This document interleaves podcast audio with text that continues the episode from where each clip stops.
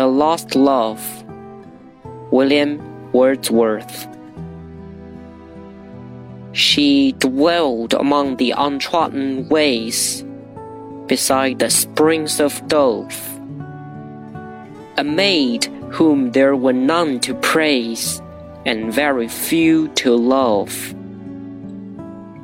A violet by a mossy stone, half hidden from the eye fair as a star when only one is shining in the sky.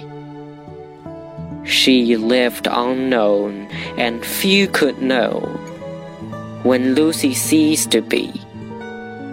But she is in her grave, and oh, the difference to me. 本诗朗读者丁雁飞，摘自东南大学出版社《思之的帐篷：英语经典诗歌选译》一书。